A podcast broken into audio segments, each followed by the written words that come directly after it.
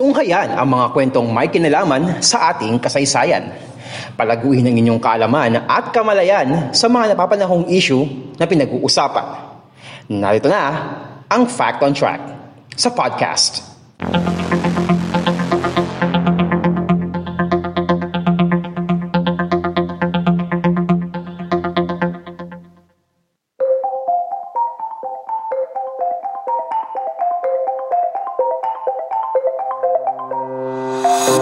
Kasaysayan, kalaman at mga napapanong usapin sa lipunan, ito ang ikaisangdang episode ng Fact on Track sa podcast.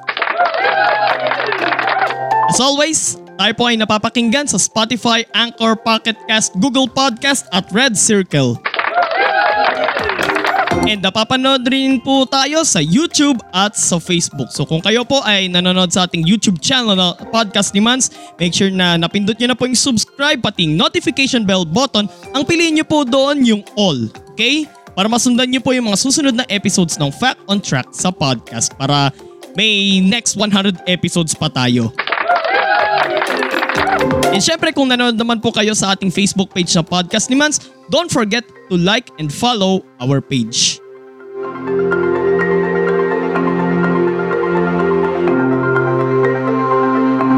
Fact on Track sa podcast.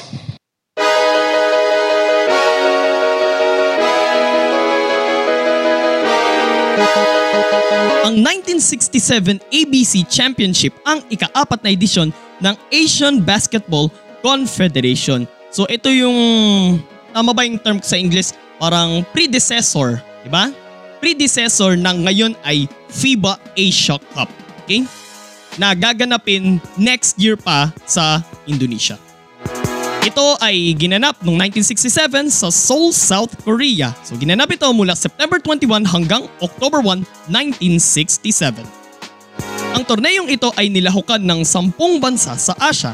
Ay, ang mga kasali dito ay Hong Kong, India, Indonesia, Japan, Malaysia, Singapore, Taiwan, Thailand, ang host nation na South Korea, and syempre, ang Pilipinas.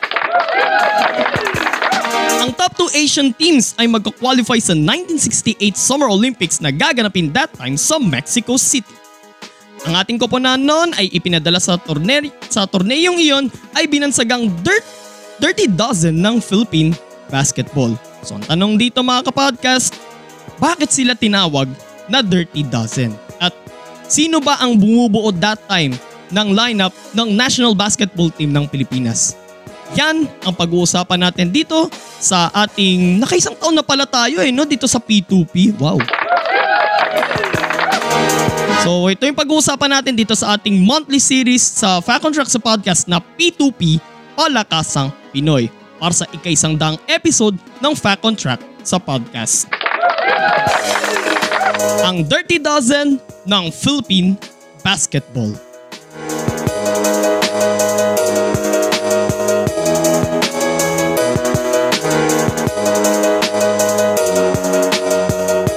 Fact on Track sa podcast.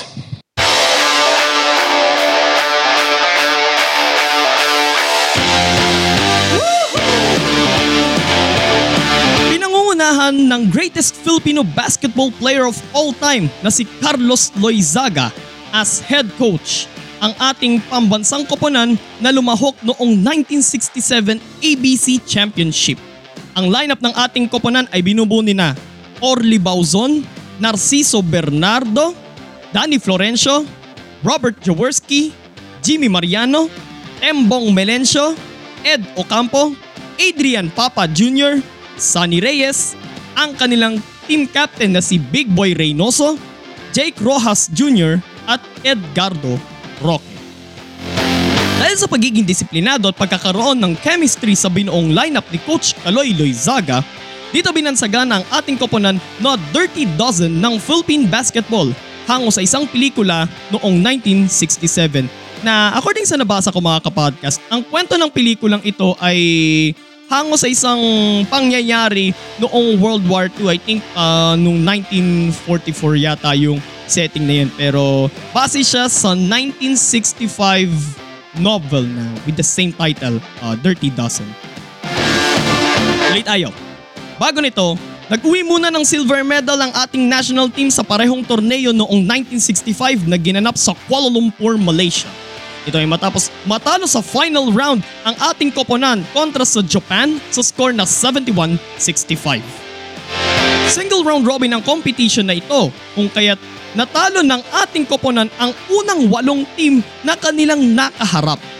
They won against Indonesia sa score na 103-67. They defeat Malaysia sa score na 92-55. They also beat India sa score na 111-63. And they made the revenge against Japan, 81-69 ang final score. They also defeat Singapore, ang final score is 107-58 with a close win against Taiwan 83-79. Tinalo rin nila ang Hong Kong 103-52 and also tinalo rin nila ang Thailand sa score na 95-66. Sa final round, makakaharap naman ng ating koponan ang isang ang isa pang team na wala pang talo sa torneyong yun. Yon ay walang iba kundi ang host team na South Korea. Sa unang limang minuto ay lumamang ng labing tatlong puntos ang host team sa score na 15 to 2. But at the end of quarter number 1, the lead was cut down into 5 by our team, 23-18. Pero dahil sa mga tira ni Narciso Bernardo at Orly Bauzon, nakalamang ang ating koponan by a single point, 27-26. First half ends with a 41-38 leads lead by our national team. Sa third quarter naman ay nakalayo ng bahagya ang ating national team by 11 points, 58-47. Ooh. Pero dahil sa tindi ng opensa ng mga Koreano sa pangunguna ng Korean basketball legend na si Shin Dong-pa, na ibaba sa single digit ang kalamanan ang kalamangan ng ating koponan sa quarter number 4. Ang score ay 62-61. Muling umakyat ang lamang ng ating koponan sa 8, 73-65 at dahil sa mga nagawang salaksak o yung drive sa Ingles ng dalawa sa mga player ng South Korea na sina Kim In-kun at Ha Uy-kon, muli na namang buma- bumaba sa isang puntos ang ating kalamangan 79-78. Ang masakit pa nito, makinig kayo mga kapodcast, anim sa mga players natin ang na-fouled out sa laro. Ito ay sina Melencio, Rojas, Jaworski, Roque, Bauzon at maging si Ed Ocampo na matindi ang naging depensang ginawa niya kay Shindong pa kung kaya't nalimitahan niya ito sa 10 puntos lang. Greatest, uh, isa sa mga greatest Korean basketball players pero nagawang depensahan ng isa sa mga greatest uh, Filipino basketball players. Ah, napakagaling. Samantalang, natamaan naman sa likuran si Sunny Reyes. Dito na inilabas ni Coach Kaloy Loizaga ang isa pa niyang player mula sa bench. Ang 5'10 wingman na si Daring Danny Florencio. Isipin mo 5'10 tapos wingman. Eh ngayon ang 5'10 sino bang mga katulad yan? Jason Castro, Mark Baroka, tapos yung dalawa sa ano sa gilas natin ngayon, sina SJ Belangel tsaka si yung pamangkin ni Flying A, Johnny Abarientos, si ano si RJ Abarientos. 5 foot 10 yung mga height nila pero ang lalaro nila may point guard, may shooting guard. Pero that time kasi ang maximum height limit nun according sa FIBA rules is 6 foot 3. So ang malamang ang magiging position mo nun that time is center. Okay? Pero kapag ganito ang height mo katulad nung kay Danny Florencio, 5 foot 10, malamang ang ibibigay sa yung position ay wing. Okay? Mga siguro 6 foot 1, 6 foot 2, 4 na siguro ang position mo nun that time. Di kaya center. Okay? So tuloy tayo. 48 seconds left in the game nang pumukol ng 15-foot jumper si Florencio. Malamang galing to sa free throw line. At umakyat sa tatlo ang kalamangan ng Pilipinas 81-78. Pero dahil sa dalawang free throws na pumasok mula kay Lee Impyo, baba ulit sa isa ang kalamangan ng ating national team 81-80. May 20 seconds pang natitira at bola pa ng ating koponan. Kaya naman gumawa ng isang attack to the basket si Florencio at bumalik sa tatlo ang lamang ng national team sa kabila ng tangkang panunungkit ni Kim In-kun ng offensive foul. So dapat magano siya, magdonwestra dapat siya ng ng charge. So para matawagan si Danny Florencio ng foul pero ng offensive foul rather. So hindi rin nangyari, okay? Dahil sa ginawa na yun ni Florencio ay tinawag siya that time na Man of the Hour. Ang final score mga kapodcast, 83-80. At dito nakamit ng ating koponan ang ikatlong gintong medalya sa buong kasaysayan ng ABC Championship slash FIBA Asia Cup. Dito nag-qualify sa 1968 Mexico City Olympics ang Pilipinas at South Korea. Kasi sabi ko nga kanina mga kapodcast, dalawa lang ang magka-qualify sa torneyong ito para makapag-advance sa 1968 uh, Summer Olympics na ginanap sa Mexico City. Okay? And isa pa, by the way, sa buong kasaysayan ng ABC Championship at FIBA Asia Cup, ang Pilipinas ay nakaka limang titles pa lang. Nananalo pa lang ng limang, limang titles, limang gold medals. Okay?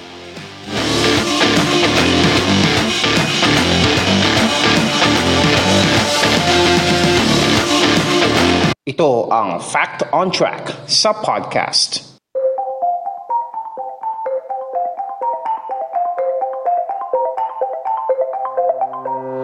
So isa na namang kasaysayan or should I say isa na naman bahagi ng kasaysayan ng rivalry ng Pilipinas at South Korea sa Asian basketball. Kung ating babalikan yung napag-usapan natin a uh, couple of months ago sa dito rin sa Fact on Track regarding about sa history ng rivalry ng Philippines and South Korea dito sa Asian basketball.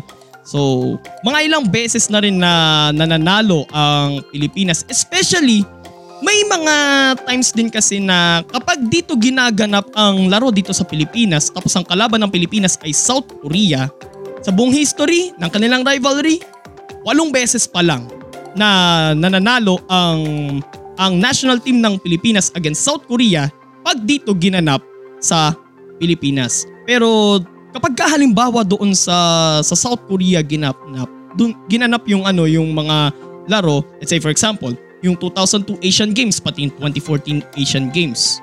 Doon sa mga tagpo na yun, parehas tayong talo doon. Okay? Ang pinakamasakit doon yung 2002. Nagbintis yung mga free throws noon that time ni Olsen Rosella and then doon nakakuha ng 3-point shot na pampanalo noon ng South Korea. By the way, yun ay ginanap sa Busan, South Korea noong 2002. So medyo masakit na pagkatalo yun para sa Philippine National Basketball Team that time.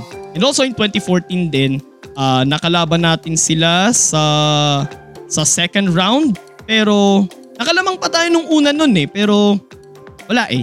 Natalo rin tayo sa huli. Ang final score that time nun is uh, 97 95. Ang bumuhat nung that time sa Korea ay si si TJ Moon o si Taejong Moon sa ano sa totoong buhay. And also yung 2002 final score nun is 69-68 in favor of the South Koreans. Okay? Pero isa pa ako napansin mga kapodcast eh. Pirming kapag ka nakakalaban natin ng South Korea tapos natatalo natin sila, nakaka-advance tayo sa sa susunod na sasalihan natin. Ito kagaya halimbawa itong 1967 ABC Championship. Natalo natin ang South Korea sa final round kaya naman nakapag-advance tayo sa Summer Olympics noong 1968. And also, yung 1973 ABC Championship na, din, na dito naman ginanap sa Pilipinas. Natalo rin, ra, natalo rin natin sa final round ang South Korea sa score na 90-78. Kaya naman nakasali tayo sa 1974 FIBA World Cup sa Puerto Rico. And sino ba naman ang makakalimot dito mga kapodcast? 2018 FIBA Asia Championship. Dito ginanap yan sa Pilipinas. Ano yan? 2013. Thank you. FIBA Asia Championship 2013. Dito ginanap yan sa Pilipinas. Thank you Enzo. Yun yung ano, yun yung sinabi nga ano ni Magumar John na and the curse of Korea is about to be broken here inside the MOA Arena. So dahil sa panalo natin yun against South Korea, ang final score noon that time is 86-79 sa semifinals. Kaya naman nakapag-compete tayo sa 2014 FIBA World Cup na ginanap naman that time sa Spain. And also ito lang nung huli, nung huli lang yun, yung ano, yung Asia Cup qualifiers, dalawang beses nating nakaharap ang South Korea at parehas dito ginanap. Pinaka-memorable doon yung ano eh, yung yung winning shot ni SJ Belangil na sinasabi daw ng mga, syempre sinasabi na naman ng mga haters, ng mga bashers na chamba lang daw yun.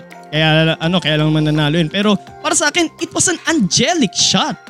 Babasahin mo nga naman yung apelido niya eh, Belangel. Oh, that was an angelic shot. Pag ganun pa nga yung ano niya, pag ganun pa yung nuestra niya yun. Tapos biglang bumanda, pupak! O para masabi ng ating mga bata na hindi chamba yung pagkapanalo natin sa first meeting against South Korea, eh, tinalo ulit natin sila sa second meeting. Kung kaya't nakapasok tayo sa FIBA Asia Cup. Actually, first meeting pa lang nun, di ba, against South Korea. Nakapag-qualify na tayo sa, ano, sa FIBA Asia Cup na gaganapin next year, as what I've said earlier, gaganapin next year sa Indonesia. Okay? And by the way mga kapodcast, meron pala akong sinabi last week sa huling upload natin ng Fact on Track sa podcast. Ako po ay mamimigay ng 100 pesos Gcash. So eto na po yung katanungan na ibibigay ko po sa inyo mga podcast. Makinig po kayo maigi kung nakikinig po kayo sa ating mga sa mga audio platforms natin, sa Spotify at sa iba pang audio platforms natin and kung nanonood naman po kayo sa YouTube at sa Facebook. So ito po ang katanungan. Sa isang daang episodes ng Fact on Track sa podcast, kasama na yung episode ngayon, alin dito ang pinaka-paborito mo at bakit? Okay? Ulitin ko yung tanong. Sa isang daang episodes ng Fact on Track sa podcast, alin doon ang pinaka-paborito mo pinaka nagustuhan mong topic at bakit. So i-comment nyo lamang po sa ibaba, pwede sa video and magkakaroon din tayo ng separate post tungkol dun sa sa tanong na yan. And i-comment nyo lang po yun sa ibaba at pipili po ako ng limang mananalo ng 100 pesos GCash. And i-announce ko po yung mga mananalo this coming Saturday sa ating coffee break. And also, antabayanan nyo rin po ang ating GPS Quiz B. So, ang magiging saklaw natin ng mga magiging tanong natin doon sa Quiz B na yun is yung 55 episodes naman ng GPS Podcast. So, abangan nyo na lang po. I-upload po natin. Pero sa Facebook page natin ng podcast ni Mans lang natin siya ano ah, i- ipi-premiere. Okay? So wala po muna tayong episode sa sa audio platforms natin, wala po muna tayo sa YouTube, sa FB page lang tayo ng podcast ni Mads. Okay? So yun lang naman, abangan nyo po yan ang GPS Quiz B. And kung nagustuhan nyo po yung episode natin ngayon mga kapodcast, like, comment, share, and subscribe sa ating YouTube channel na Podcast ni Mans and don't forget to click the notification bell button. And also, sundan nyo rin po at at ilike ang ating Facebook page na Podcast Demands. And sundan nyo rin po ang Fact on Track at GPS Podcast sa Spotify, Anchor, Pocket Cast, Google Podcast, Red Circle at para lang to sa GPS Podcast sa Apple Podcast. And also sundan nyo rin po ang ating Instagram account at Podcast ni Mans. Pati na rin po ang aking mga personal social media accounts. Twitter, Instagram, Laika, TikTok at sa Kumu. Ito po si Mans at maraming salamat po sa inyong panonood sa ika-isang daang episode ng Fact on Track sa podcast. God bless everyone. God bless the Philippines. Purihin po ang Panginoon.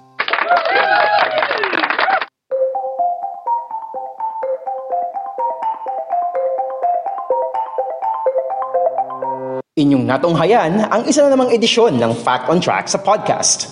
Patuloy na subaybayan ang Fact on Track sa Spotify, Anchor, Google Podcast, Red Circle at Pocket Cast. At mag-subscribe sa podcast ni Mans sa Facebook, YouTube, Twitter, Kumu, Laika at TikTok. Maraming salamat sa inyong patuloy na pagsubaybay.